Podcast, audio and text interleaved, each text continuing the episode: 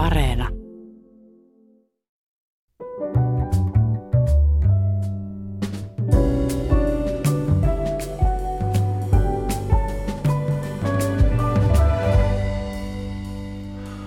Hyvät ihmiset, vaikka sitä on vielä tosi vaikea uskoa, kesä tekee tuloaan ja samalla lomakausi. Mutta millainen siitä mahtaa tulla? Ensin oli koronakriisi, nyt on Ukrainan sota ja sitten on vielä inflaatio ja ilmastonmuutos. Matkailuala on viimeisen kolmen vuoden aikana joutunut kokemaan kovia. Miten Suomen matkailuala jaksaa? Miten se on sopeutunut jatkuviin vaikeuksiin?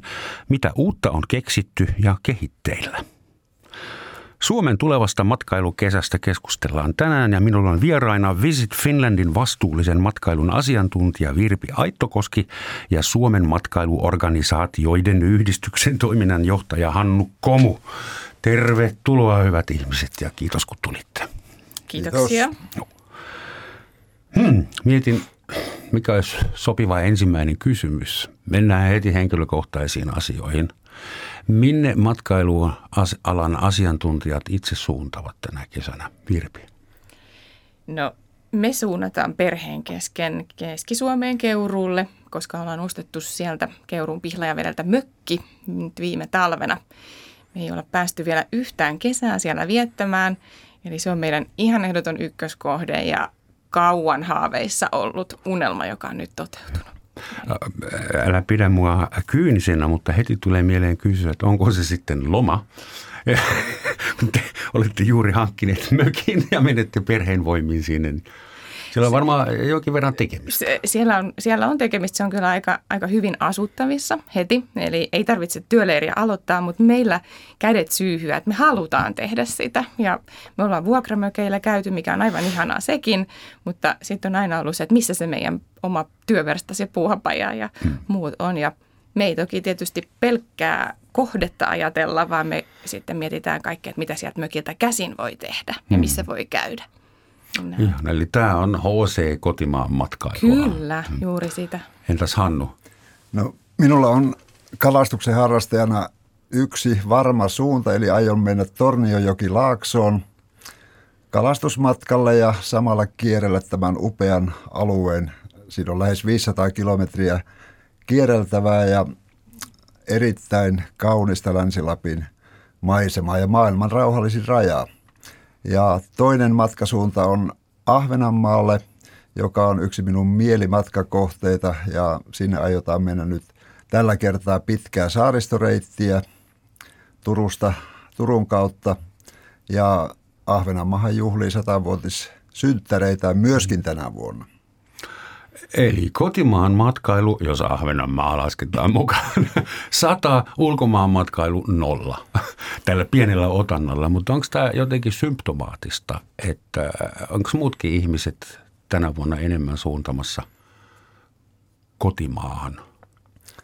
No ainakin äh, sata syytä matkailla Suomessa tutkimuksen mukaan 65 prosenttia suomalaista aikoo matkustaa tänä kesänä kotimaassa ja tämä matkustushalukkuus on vielä suurempaa, mitä se oli viime keväänä vastaava aika. Eli hyvältä näyttää sen suhteen, että kotimaassa edelleenkin tämä koronan myötä kasvanut joukko tulee matkailemaan tänäkin kesänä. Siis onko korona nimenomaan lisännyt kotimaan matkailun, matkailun halua?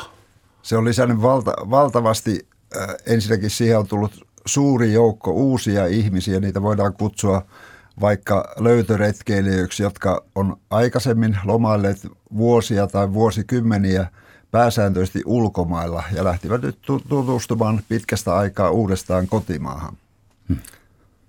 Entäs ulkomaan matkailu? Visit Finlandhan hoitaa sitä matkailua, joka suuntaa, suuntautuu Suomesta ulospäin. Onko se sitten saanut tällin? Tai siis toisinpäin, eli me ah, houkutellaan ulkomaalaisia, Anteeksi, joo, ulkomaalaisia Suomeen. Suomeen kyllä, eli rajan. on, on matkailuvientiä niin sanotusti. Niin. Joo, äh, no ihan, ihan maailmanlaajuinen ilmiöhän se on ollut, että kotimaan matkailu kaikissa maissa on koronan myötä lisääntynyt ja lähimatkailu, eli, eli niihin lähikohteisiin pyritään ja katsotaan niitä, niitä tarkemmin. Että totta kai sitten meilläkin on katseet kääntyneet myös näihin meidän lähimarkkinoihin. Eli, eli mitä on tässä meidän ihan Keski-Eurooppa, Ruotsi, mm, muita lähimarkkinoita, niin kyllä, kyllä sitten taas ehdottomasti niin kuin sieltä houkutellaan hmm. asiakkaita ja matkailijoita Suomeen. Että. Nyt on kaksi aika iso ryhmä jäämässä pois. Venäläiset turistit, niitä ei varmaan näe tänä vuonna eikä muutamana tulevanakaan vuonna todennäköisesti. Ja he olivat kuitenkin aika iso ryhmä. Ja sitten ihan tuore uutinen, CNN julkaisi sen eilen muistaakseni, että Kiinan keskushallitus on päättänyt, että Kiinasta saa enää poistua vain, jos siihen löytyy painava syy. Eli kotiarresti yli miljardille ihmisille käytännössä juuri kun kesä on alkamassa, koska se on se zero covid politiikka, mitä siellä ajetaan, niin miten semmoista voi kompensoida? Että pystyykö – niin paljon kotimaan matkailua harrastamaan edes?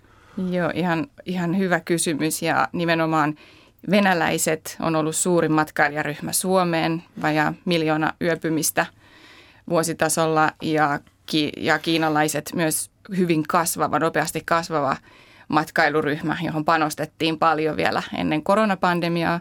Ja nämä kaksi ryhmää on myös niitä, jotka on eniten käyttänyt rahaa Suomessa matkaillessaan tai ylipäätään matkaillessaan, niin totta kai se on ihan, ihan todella iso isku matkailualalle ja, ja ö, bisnekselle ja meille, meille ö, Visit Finlandissakin miettiä niitä uusia markkinoita ja kääntää katseet muihin kohteisiin. Mutta esimerkiksi Ruotsi tosiaan on nyt vähän aktivoiduttu sillä markkinalla, eli uudelleen siellä tehdään kampanjointia ja – ihan aktiivista myyntityötä, mm-hmm. niin on lähtenyt hyvään kasvuun.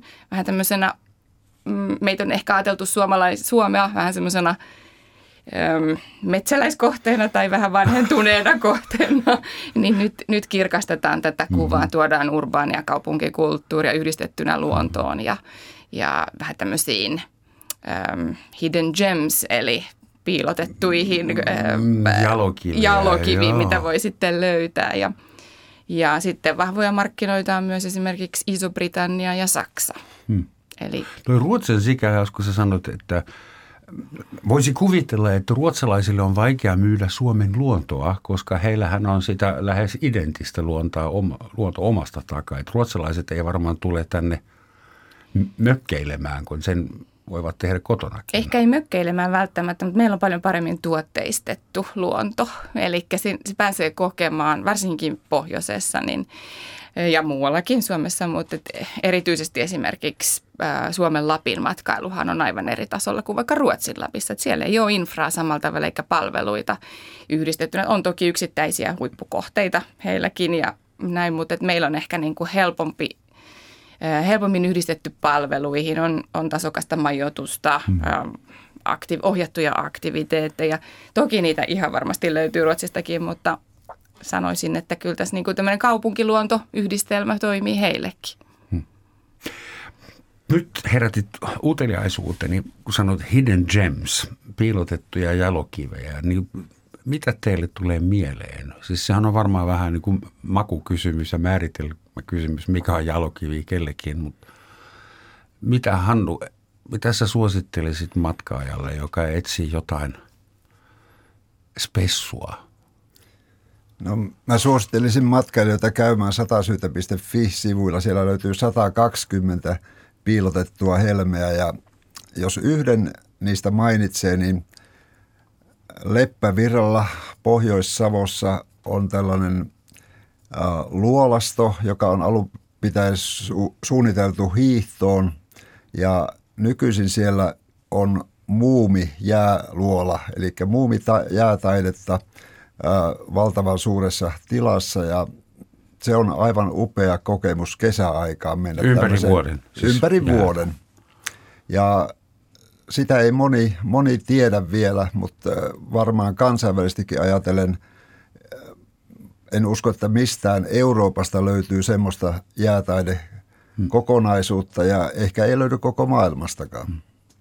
Mutta miten semmoinen hidden gem kuin esimerkiksi Leppävirran muumiluola saadaan sitten maailmankartalle? Että millä konsteilla saadaan ihmiset tietämään, että semmoinen on A olemassa ja – miten sinne edes pääsee? Sosiaalinen media on varmaan aika tehokas tässä, voisin kuvitella. Ja tietysti matkailumarkkinointia nyt tehdään tällä valtakunnan näkökulmasta visitfinland.comin kautta. Ja siellä nostetaan kyllä tällaisia ähm, kohteita, mitä ei ehkä tule muuten niin tietoon, mutta mm, miten, miten ne tosiaan sitten löytää, niin se on kyllä ihan hyvä kysymys. Kyllä mä sanoisin, että toi some on aika vahvoilla tällaisissa, niin kuin tämäkään ei ole, minkä Hannu esitti esimerkin, niin ihan sieltä niin kuin kaupallisimmista päästä, että, että miten, äh, mit, miten se sitten nostetaan ja miten se näkyy kellekin, mutta ja tuommoinen jääluola ei kuulostaa heti kovin ekologiselta asialta, joskin taiteelliselta ja Tulee mieleen, joskus oli semmoisia erikoisia tempauksia, kun Concorde-lentokone oli vielä liikennöimässä, niin aina jouluna raahattiin maksukykyisiä turisteja Rovaniemen lentokentälle Santa Clausia katsomaan Concordella, kiireisiä matkaa ja, ja sitten takaisin jonnekin Lontooseen muistaakseni tai Pariisiin. Ja semmoinen matkailuhan olisi nyt – täysin epäkorrektia. Meillä olisi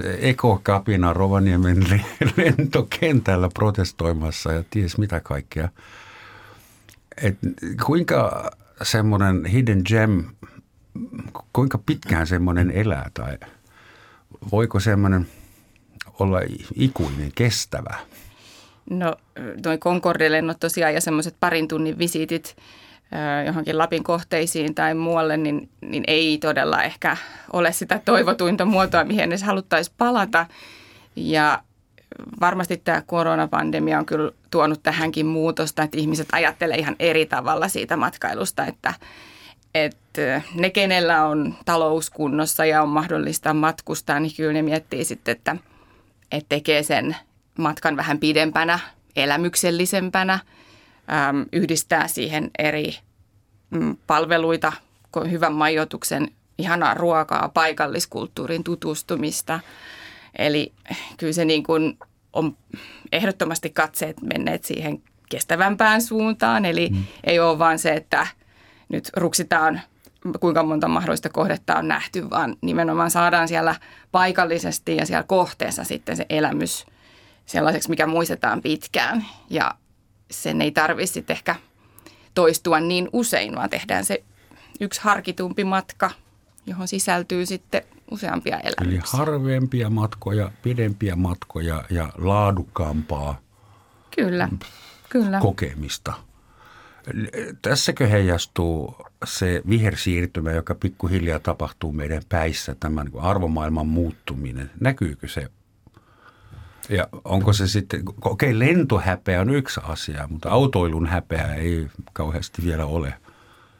No, vihersiirtymä ainakin on tapahtunut jo aikoja sitten matkailuyrityksessä, eli siellä panostetaan todella, todella paljon nyt tähän ekologiseen toimintaan ja kestävään kehitykseen. Myöskin suoritetaan siihen liittyviä sertifikaatteja, joita Visit Finland on, on tuonut markkinoille – ja siihen liittyy monia, monia asioita ja tuo Roman, kun mainitsit sen, että tuommoinen jääluola ei ole ehkä maailman ekologisen ratkaisu, niin jäähän on kaikkein ekologisin rakennusmateriaali, mitä Suomesta löytyy. Uusiutuva luonnonvara, joka talvi tulee uutta jäätä ja kun käytetään maalämpöä viilentymiseen, niin silloin asia on kunnossa. Okei. Okay. No, Olet ilmeisesti, ilmeisen oikeassa tässä asiassa. Toinen kysymys, joka koskee sekä ulkomailta tulevia matkailijoita että myös kotimaan matkailua, kun meillä on tämä kuuma poliittinen tilanne. Suomi on juuri eilen, no päättänyt ja päätänyt, mutta julistanut päätöksensä, että nyt liitytään NATOon, niin pelottaako tämä poliittinen tilanne ja Venäjän – epämääräiset uhkailu tässä tilanteessa? Pelottaako se mahdollisia turisteja, jotka tulisi ulkomailta vai pelottaako se kotimaan matkailijoita, että lähteekö kaikki nyt Pohjanmaalle ja länsirannikolle, koska Itä-Suomen metsät saattaa olla vaarallinen paikka? No oikeastaan mikä nyt varmasti on kaikkien mielessä, tai, tai että ei se ehkä pelota, mutta se on asia, mikä kyllä niin tiedostetaan – ja mitä kauemmas mennään eli, eli noihin mantereille, toisille mantereille, niin kuin vaikka USAn suuntaan, niin kyllähän sieltä niin kuin nähdään sitten Eurooppa vähän niin kuin yhtenä könttänä, että tietysti mitä idempänä idempään katsotaan, niin sitä todennäköisemmin siellä niin kuin tulee se Venäjä mieleen, että saattaa olla, että sitten Länsi-Eurooppa voi olla houkuttelevampi, mutta ei, ei se ole mikään semmoinen täysin niin kuin rajoittava tekijä. Et joitain peruutuksia on toki tullut esimerkiksi kansainvälisiltä matkanjärjestäjiltä tai yksittäisiä matkailijoita, mutta ei mitään sellaista paniikkia ole. Et se, mikä mm-hmm. keskusteluissa näkyy, niin on tietysti se, että Suomi ja Ruotsi on todennäköisesti, tai nyt on liittymässä NATOon, mutta tähän mennessä ollut, ollut niin sitä keskustelua. Ja, ja se, on, se on kyllä huulilla, mutta, mutta ei semmoisena paniikkina. Ja, mm-hmm. Mutta siihen pitää varmasti meidän täällä niin kuin matkailutoimijoidenkin varautua, että peruutuksiin saattaa tulla lyhyellä varoitusajalla tai sitten toisaalta – matkavarauksia tehdään aika lyhyellä varoitusajalla. Mm. Entäs kotimaan puolella, että onko, vaikuttaako Ukrainan sota käyttäytymiseen? No suomala- suomalaiset ei kyllä pel- pelkää ainakaan kotimaan matkailussa mielestäni yhtään, yhtään sitä asiaa, eikä siitä pitäisi myöskään vie- viestiä kansainvälisille markkinoille, että suomalaisten täytyy ensin luottaa itse tähän, että me ollaan turvallisessa tilanteessa ja Naton myötä ollaan varmasti entistä turvallisemmassa tilanteessa. Totta kai on ymmärrettävä, että tämä välivaihe herättää kansainvälisillä markkinoilla ihmisten mielissä kysymyksiä, kun Suomea ei välttämättä kovin hyvin tunneta, mutta ei se vaikuta suomalaisten kotimaan matkailuun yhtään millään tavalla. Mm, mä pidän mahdollisena sellaisen, sellaistakin skenaariota, että se vaikuttaa hyvin positiivisesti matkailuun, joka tulee ulkomailta, koska muistamme kaikki, että on nähty paljon vaivaa saamaan Suomi maailmankartalle ja viime päivinä Suomi on ollut koko maailman otsikoissa ihan etusivulla. Finland joining NATO. Mm. Eli sellainen ilmainen mainoskampanja, että koko maailma sai tuhdin muistutuksen Suomen olemassaolosta ja sijainnista ja poliittisesta suuntautumisesta. Niin aika hyvä paketti siinä mielessä, että voisiko tämä aiheuttaa peräti boomin, että hei, let's go to Finland. Mm, se on totta kyllä, joo. Siis nimenomaan tästä näkökulmasta, että, että se lisää turvallisuutta. Että, että kyllä niin kuin – siihen, sillä mekin viestitään. Ja se, sitä ei, ei suoraan millään NATO-viesteillä tietenkään matkailumielessä, mm. mutta, mutta sillä, että et, et täällä on turvallista olla, täällä on paljon luontoa, täällä on hyvät palvelut, täällä on kaikki hyvin ja entistä turvallisempaa varmaan mm. sitten vielä tulevaisuudessa muuten. Mutta tietysti toi Venäjän läheisyys, että se, se mikä on saattanut olla semmoinen vähän – varpaillaan oleva tekijä, niin kuin mitä ulkomaalaiset on saattanut, matkailijat, ihan yksittäiset matkailijat, mitä ne on saattanut ajatella, niin että se, että aha, siinä on toi tuhat kilometristä Venäjän kanssa yhteistä rajaa tuolla Suomessa. Mutta kyllä mä luulen kanssa, että nyt niin kuin, tämä on vaan hyvää. Jos siitä rajasta tässä. ottaa no. kuvia, niin ne näyttää lähinnä luontokuvilta. Just näin, kyllä. Suomen Suomessa lomaileminen on tullut kalliimmaksi ja tulee vieläkin kalliimmaksi, kun on inflaatio nyt monestakin syystä. Ja se koskee sekä kotimaan että ulkomaan matkailut. Miten se on vaikuttanut tähän asti? Suomihan ei ollut kauhean halpa maa ennestäänkään. Joo, halpuudella, halpuudella ei olla yriitettykään halpuuttaa tätä maata. Ette ilmeisesti. ei, mutta, mutta laadulla. Ja just tällaisella, että palvelut on turvallisia ja korkeatasoisia ja, ja semmoisia, mitä, mitä on hyvä tulla tänne kokemaan, mutta ei se tietysti loputtomiin, että kyllä jossain vaiheessa se raha siinä kuitenkin on semmoinen tekijä, mikä, mikä matkailijaa mietityttää, mutta mm, toisaalta nyt tässä koronapandemia aikana osalla talouksista on jäänyt sukan varteen ihan mukaviakin potteja, kun ei ole tehty niitä mm, matkoja ulkomaille varsinkaan eikä pidempiä matkoja, missä olisi sitten ollut, ollut suurta kulutusta, niin ehkä sitten sit kuitenkin on vielä ainakin sitä varaa hmm. tehdä sit niitä harkitummin niitä matkoja.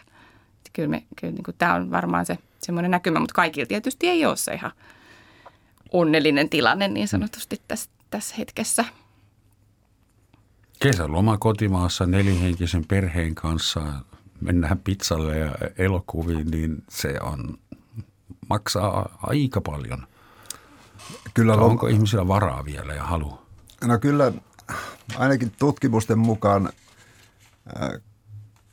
kotimaan matkailua ei, ei pidetä loppujen lopuksi kalliina. Ja mitä tämä hintojen nousuun tulee, tulee, niin se tapahtuu varmaan useissa muissakin Euroopan maissa ihan samalla tavalla, jos ajatellaan, että se liittyy Ukrainan kriisiin, että ei Suomi ole siinä missään, missään erityis, erityisasemassa. Ja niin kuin Virpi totesi, niin ei Suomea kansainvälisillä markkinoilla voida markkinoida niin kuin halpana maana, vaan nimenomaan tämän laadun, laadun kautta. Ja hmm. sama asia oikeastaan hyvin pitkälti kotimaassa, että pyritään tarjoamaan ihmisille elämy, hyviä elämyksiä rahan, rahan vastineeksi ja toki tämmöisiä edullisia matkailumuotoja muotoja löytyy. Jokainen su- hmm. suomalainen pääsee hyvin helposti kansa, esimerkiksi kansallispuistoihin, retkeilyalueelle. Jokaisella on sellainen noin tunnin ajomatkan hmm. sisällä ja ei, ei sinne tarvitse välttämättä hyvään, kivaan matkaan satsata kovin paljon rahaa. Jokainen tekee sen oman budjettinsa mukaan ja jotkut valitsee kalliimman vaihtoehdon, jotkut edullisemman pääsi, että päästään nauttimaan kesälomasta. Mä näen vain välillä semmoista, semmoista kontrastia, kun Irpi, sä puhuit tuosta turvallisuudesta ja laatu, laadukas matkailu, turvallinen matkailu, palvelut pelaa ja kaikki. Mutta ehkä ainakin osa turisteista kaipaa enemmän elämyksellisyyttä kuin turvallisuutta. Varsinkin, mähän asun jo maailman turvallisimmassa maassa, niin lomalla haluaisin vähän jotain jännää, kiitos. Eikä mitään turvallista joo, se on, se on varmaan, puuroa. Joo, se on varmaan hyvä pitää sillä siellä taustalla se turvallisuus. Ja tässä mä tarkoitan nyt ihan siis, vaikka mennään metsään ja tehdään joku vaellusretki tai lähdetään pyöräilemään tai hevosen selkään. Siis että tällaista turvallisuutta, nyt en puhu tästä, tästä maailmanpoliittisesta turvallisuudesta, hmm. vaan että se elämys on, se voi olla yhtä aikaa jännä ja eksoottinen ja Suomen luonto sitä monesti onkin jo kaupungistuneille vieraillemme, niin siinä pidetään se, että oppaat on ammattitaitoisia, tietää mitä tehdä, jos jotain käy, välineet on kunnossa. Ja sillä tavalla niin pidetään se laatu ja turvallisuus olemassa – mutta sitä ei tiedä tietenkään niin koko ajan, että älä tee näin, älä koske siihen, älä, älä vaan tee, vaan niin kuin, että annetaan Kypäräpakko koira niin, annetaan, kyllä. Se on sitten lasten kanssa eri hommat, mitä kielletään muuta, mutta, mutta ylipäätään, että, että halutaan niin kuin pitää se, että se, että se on siellä taustalla semmoisena tekijänä, että voi luottaa siihen, että okei, mä voin täysillä nauttia tästä luonnosta ja tästä elämyksestä, mm. tai on se sitten mikä, mikä tahansa kokemus. Yksi ongelma tällä hetkellä, mikä matkailualaa riivaa, on se, että koronan, koronapandemian aikana hyvin moni on joutunut vaihtamaan työpaikkaa ja alaa, koska ravintolat oli kiinni ja restonomia-ala oli, no, oli käytännössä suljettu pitkään aikaan tai sitten ainakin kastroituna. Ja nyt on ilmeisesti hirvittävä työvoimapula restonomian alalla. Että hotelleista, ravintoloista, kaikkialta puuttuu osaavia työntekijöitä, koska ne ovat nyt jossain muualla. Kuinka paha tämä työvoimapula teidän alalla on? No, työvoimapula on todella, todella paha ja sitä on jatkunut jo pitkään ja t- tämä koronakausi kiihdytti sitä voimakkaasti. Eli hyvin paljon ihmisiä sytyi esimerkiksi kaupan alalle, jossa koettiin, että siellä on paljon turvallisempi, pitkäjänteisempi työura edessä kuin matkailuyrityksiä, jotka joutui pitämään toiminnassaan taukoja, lomauttamaan ihmisiä ja se on, sitä ei pystytä hetkessä, hetkessä ratkaisemaan ja on ihan selvää, että me tarvitaan tämän työvoimapulan hoitamiseen myöskin ulkomailta tulevaa työvoimaa. Suomesta ei löydy täyttämään sitä, sitä aukkoa ja ehkä osa tästä kaupan alalle siirtyneestä työvoimasta palaa matkailuun. Hmm. Sitten kun nähdään, että matkailu toimii normaalisti, pitkäjänteisesti, voidaan tur- luottaa siihen, että elanto tulee sieltä, mutta kyllä me tarvitaan toimia, joilla tänne houkutellaan ulkomaisia työntekijöitä, se on ihan selvää. Jotka valmiiksi osaavat viittä kieltä sujuvasti ja ovat palvelu henkisiä ja niin edespäin. Se, Kyllä. Niin, että toi, toi alahan vaatii esimerkiksi vähän kielitaitoa. Vaatii, mutta ei välttämättä ihan viittä, viittä kieltä, että kyllä kuitenkin englanti on vakiintunut aika lailla perus, peruskieleksi. Totta kai tietyissä tilanteissa silloin, kun palvellaan ulkomaalaisia esimerkiksi hotellien vastaanotoissa ja muissa, niin tarvitaan enemmän, enemmän sitten kieli, kielitaitoa, mutta keskimäärin pärjätään kuitenkin englannilla ja tätä englantia puhuvaa työvoimaa löytyy, mutta se on vain kysymys siitä, että miten me saadaan ne houkuteltua Suomeen, eli se vaatii markkinointia.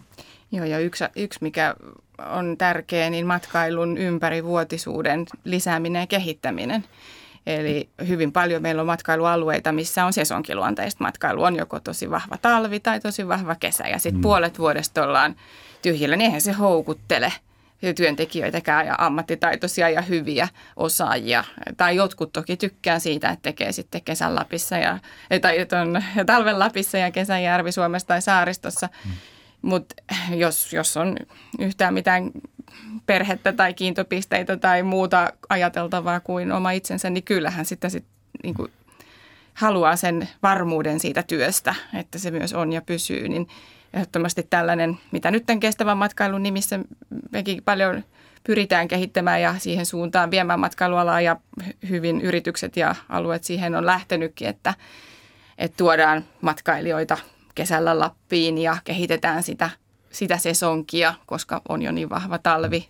Vastaavasti sitten taas Järvi-Suomessa saaristossa ajatellaan, että miten se talvi siellä voisi olla. Eli tämä on tavallaan niin kuin migratorinen turismi. Mm, kyllä. Mutta mm. miten semmoisesta yhdestä paikallisesta matkakohteesta, miten jostain kylästä voidaan tehdä ympärivuotinen matkakohde?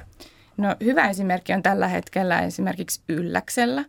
Et siellä pari vuotta sitten muutettiin kaikki latukahvilat erämaakahviloiksi. Eli ne oli patikoijien ja pyöräilijöiden käytössä mm. sitten myös kesällä. Ja se on ollut tosi hyvä, hyvä ö, muutos ja suunnan ö, tai oikeaan suuntaan meneminen. Mm. Siellä on nyt kehitetty paljon pyöräilyä. Eli mm, hiihtokeskuksessahan on loistavat fasiliteetit tällaiselle pyöräretkeilylle, pyörämatkailulle – on, on, voi tehdä joko alamäki... Hissillä ylös ja hissillä pyörällä ylös, alas. pyörällä alas. Se Oikeasti? on yksi bike park, kyllä. Suomessa on bike parkkeja. Mä luulin, ihan... heitän vitsi, ei mutta se ole vitsi, totta. ei. Tätä on nimenomaan tähän on haettu mallia vielä Keski-Euroopastakin. Eli, eli hissejä kehitetään sellaiset, että niihin saadaan pyörätelineet.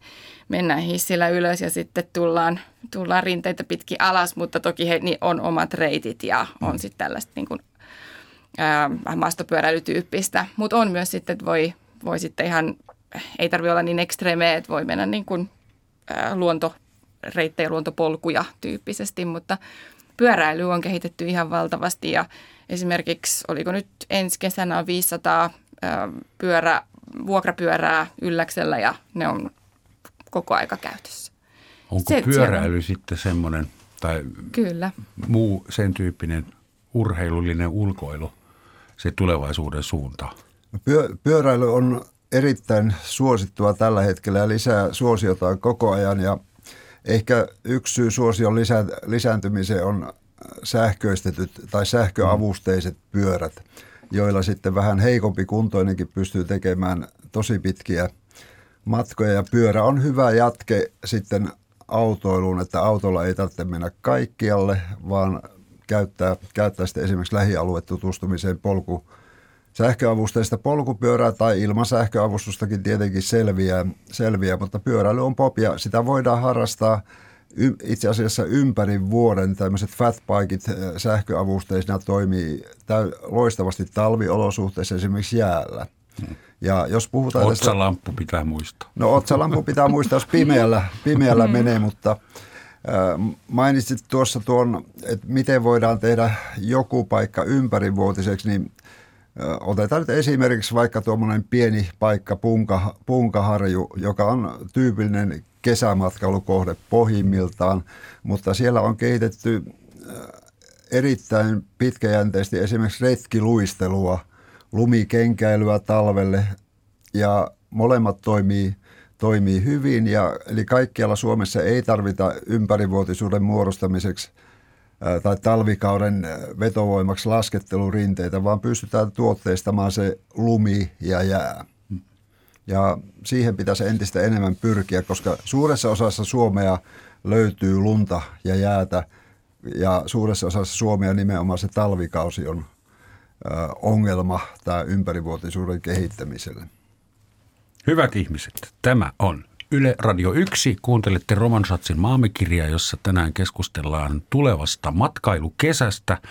Ja mulla on studiossa vieraana Visit Finlandin vastuullisen matkailun asiantuntija Virpi Aittokoski ja Suomen matkailuorganisaatioiden yhdistyksen toiminnanjohtaja eli Suoma ryn toiminnanjohtaja Hannu Komu.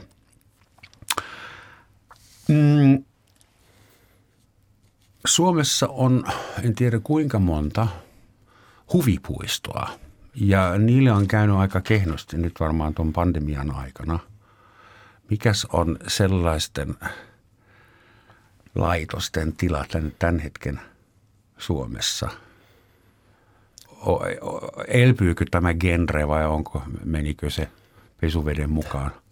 No va- varmasti elpyy niin kuin muukin, muukin matkailu, mutta on, on ihan selvää, että tällaiset huvipuistot, mutta myös yhtä hyvin esimerkiksi museot. Kylpylöitäkin on ränsistymässä siellä sun täällä. Monet, monet on kärsineet erittäin ankarasti tästä koronakaudesta – ja ilman muuta joutuneet rahoittamaan sitä toimintaansa pankkilainoilla tai sitten omasta taseesta löytyvällä rahalla ja kassat on olleet varmasti hyvin, hyvin tyhjiä, mutta kyllä nämä viime kesä oli onneksi erittäin hyvä, tosin ei täysin avoin, avoin vielä huvipuistolle eikä myöskään kulttuurikohteille, tapahtumille. Ja jos tämä kesä nyt menee onnistuneesti läpi, kun toimitaan ää, aika lailla koronavapaasti, mutta täytyy edelleenkin elää kuitenkin koronaturvallisesti, niin tämä on varmasti semmoinen pelastava kesä näille, näille kohteille, että päästään taas jaloille ja aloittamaan tavallaan uusi elämä tämän karmean mm. pitkän jakson jälkeen. Mutta tämä kesä ei saa enää mennä pieleen. Niinkö? No se ei tule Aha. menemään pieleen. Me satsataan siihen – erittäin voimakkaasti, että markkinoidaan kesää esimerkiksi tämä satasytä.fi-kanavan kautta, johon on koko maa lähtenyt yhteisvoimin viemään tätä kotimaan matkailua eteenpäin. Ja sekin on tuommoinen tyypillinen suomalainen vähättely meininki. Sata syytä ja niitä on oikeasti 120, jos No joo, niitä on oikeasti tuhansia, mutta sinne on nostettava esimerkki omaisesti 120 syytä lähteä, lähteä tutkimaan Suomen matkailumahdollisuuksia ja niitä löytyy. Mä itsekin katselin tätä sivustoa tässä justiin ennen, ennen tätä haastattelua, niin mm, oli kyllä tosi kivasti tuotu esille ne, että, että jotenkin niin kuin hauskalla otteella vähän semmoinen, että lähde tutkimaan niitä juuri niitä helmiä, mitä ei ehkä tule niin automaattisesti mieleen, niin kannattaa ehdottomasti kyllä tutustua, että sieltä saa itsekin jo monta ideaa. Ja hei, kun puhuttiin tuosta jännityksestä, että onko Suomessa matkailu niin kuin jännittävä tai löytyykö siihen seikkailun, seikkailupuolta, niin mä luulen, että siitä on paras todiste se, että kaikkein voimakkaammin äh, tavallaan niin kuin kasvava matkailijaryhmä Suomessa on tällä hetkellä 18-25-vuotiaat jotka, jotka lähteneet nimenomaan ja kokevat äh, kommenttien mukaan tämän nimenomaan Suomen seikkailullisena kohteena. Että täällä löytyy mahdollisuuksia hyvin monenlaiseen seikkailuhenkiseen toimintaan kaveriporukoissa ja niin poispäin. Eli se, se on niin kuin semmoinen hyvin pelastava sanoma tästä Suomen matkailusta, että se ei perustu enää vanhojen mm-hmm. konkareiden liikkumiseen, vaan nuori polvi on löytänyt kotimaan hienosti. Ja se on myös resurssi, joka ei lopu heti kesken. Tämä. Nimenomaan. Niin. Kun analysoidaan kesän jälkeen, millainen on loma ollut, niin mistä Suomen matkakohteet yleensä saa risuja ja ruusuja?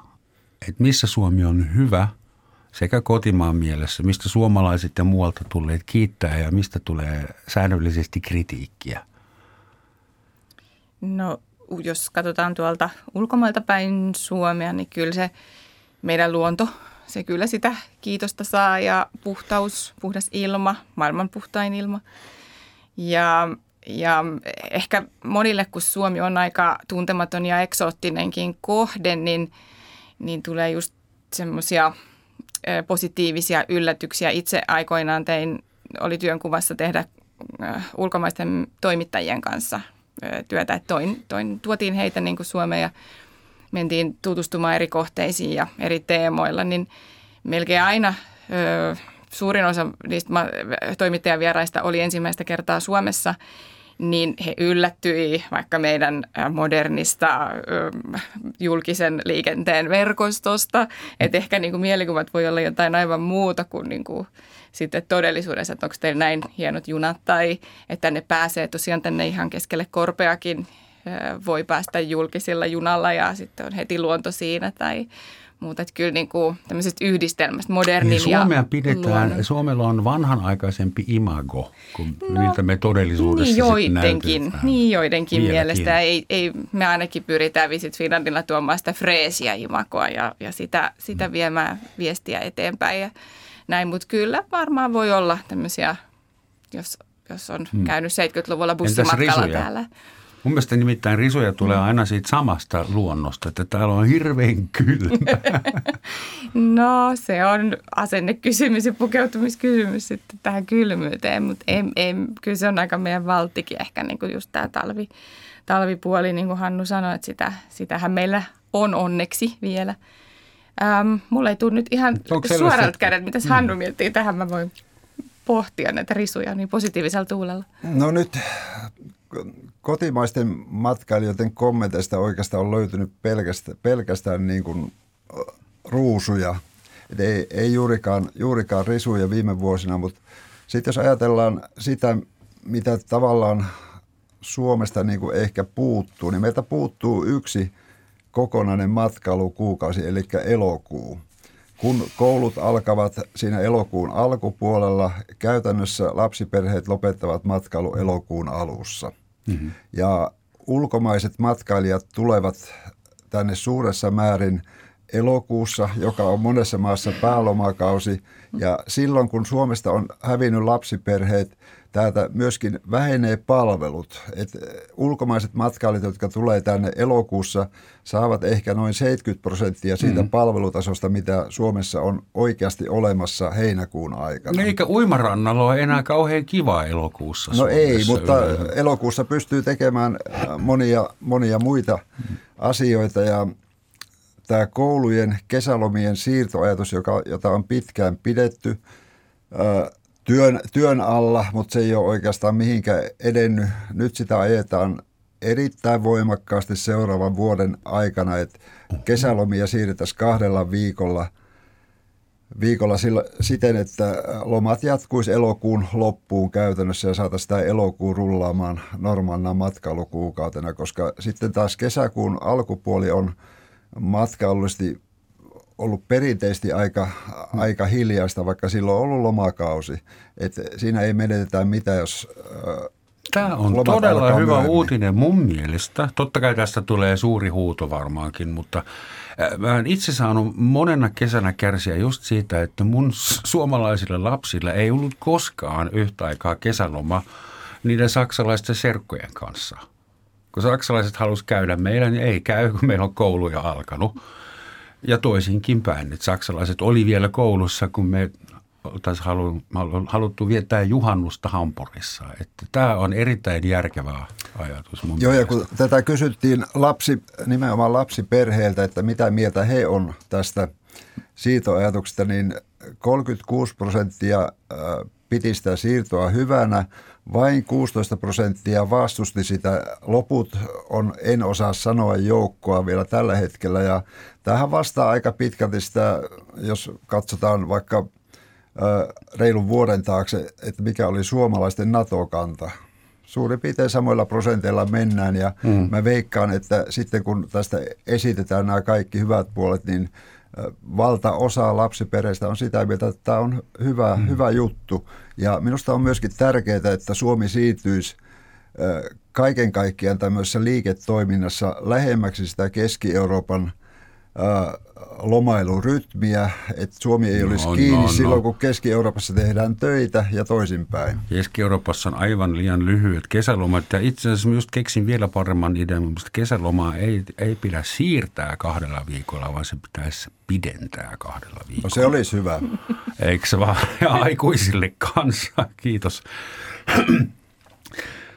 Mä oon itse saanut silloin tällöin esiintyä matkailualan seminaareissa semmoisena – ulkopuolisena apinana, mutta mä oon havainnut näillä keikoilla pitkin vuosia, että yksi ongelma, eräs ongelma, joka vaivaa suomalaisia matkailukohteita on se, että Suomi on äärimmäisen kaunis maa, mutta hyvin samanlainen.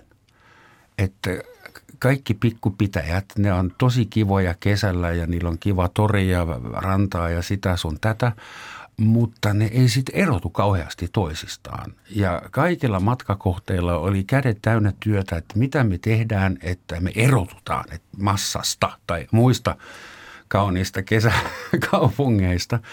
Ja sitten keksitään kaikenlaisia tapahtumia ja actioneita ja perinteiset akan kannot ja mitä niitä nyt on ollut, Suomen olympialaiset ja, ja, ja hyttysten tappoviikot. Et onko suopotkupallo. Suopotkupallo, aivan ja kaikkea muuta epäkorrektia. Onko semmoista niin suunnitteilla jollain järjestelmällisellä, organisoidulla tavalla? Pidetäänkö tästä crazy-imagosta huolta vai Täällä on oltu järjestetty mm. operafestivaalia keskelle metsään. Joskus. On, on ja on, onhan se hieno, mikä siinä. Ähm, no joo, Crazy Imago on sillä tietysti, mikä tietyllä tavalla toimii, mutta ei nyt välttämättä ihan sellainen pelkästään, että Eukon kannothan nyt on levinnyt maailmalle ja niitä järjestetään kisoja joka puolella maailmaa ja sitten maailmanmestaruuskisat täällä loppupeleissä. Saapaan heitto MM-kisoissa Sa- tehdään jo doping-kontrolleja mm, Kyllä joo, joo. mutta sitten on vaikka heavy knitting eli heavy metallimusiikin tahdissa neulomista. Joo. Onhan se nyt aika cool.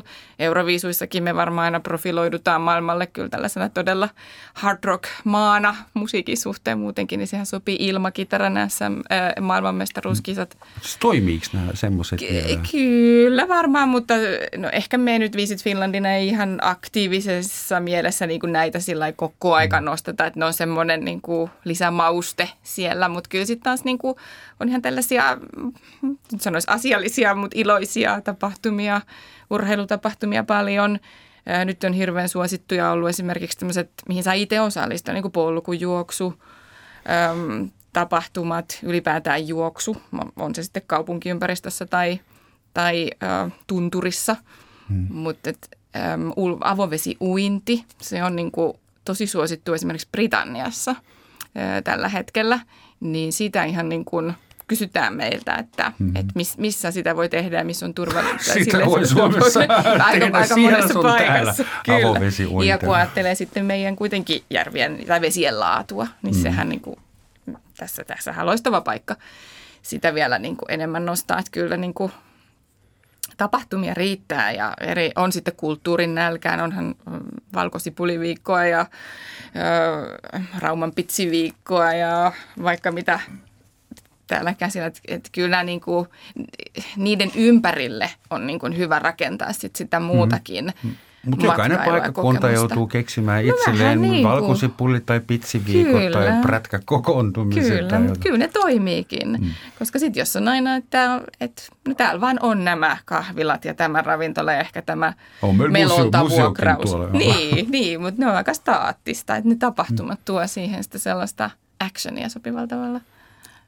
Tietysti osan tästä erilaista, erilaistumisesta voi, voi kyllä repiä sieltä sanotaan luonnollisemmista lähteistä, eli kaivaa myöskin siitä paikan tai seudun historiasta näitä aineksia. Ne on ehkä sitten sillä tavalla kestävämpiä, kestävämpiä asioita ja jokaisella paikalla on erilaista, erilaista historiataustaa, että se pitäisi vaan ottaa kunnolla niin kuin hyötykäyttöön ja tehdä se sellaiseen muotoon, että tämän päivän ihminen ymmärtää, ymmärtää myöskin sen, että mihin tämä kytkeytyy. Että se ei ole hmm. sinällään vanha-aikaista. Mä luulen, että myöskin nuorempia ihmisiä kiinnostaa, jos historiasta poimitaan niin tosi mielenkiintoisia, mielenkiintoisia juttuja. Niitä löytyy kaikkialta Suomesta, että sillä tavalla tämmöinen luontainen erilaistuminen saadaan äh, näkyviin.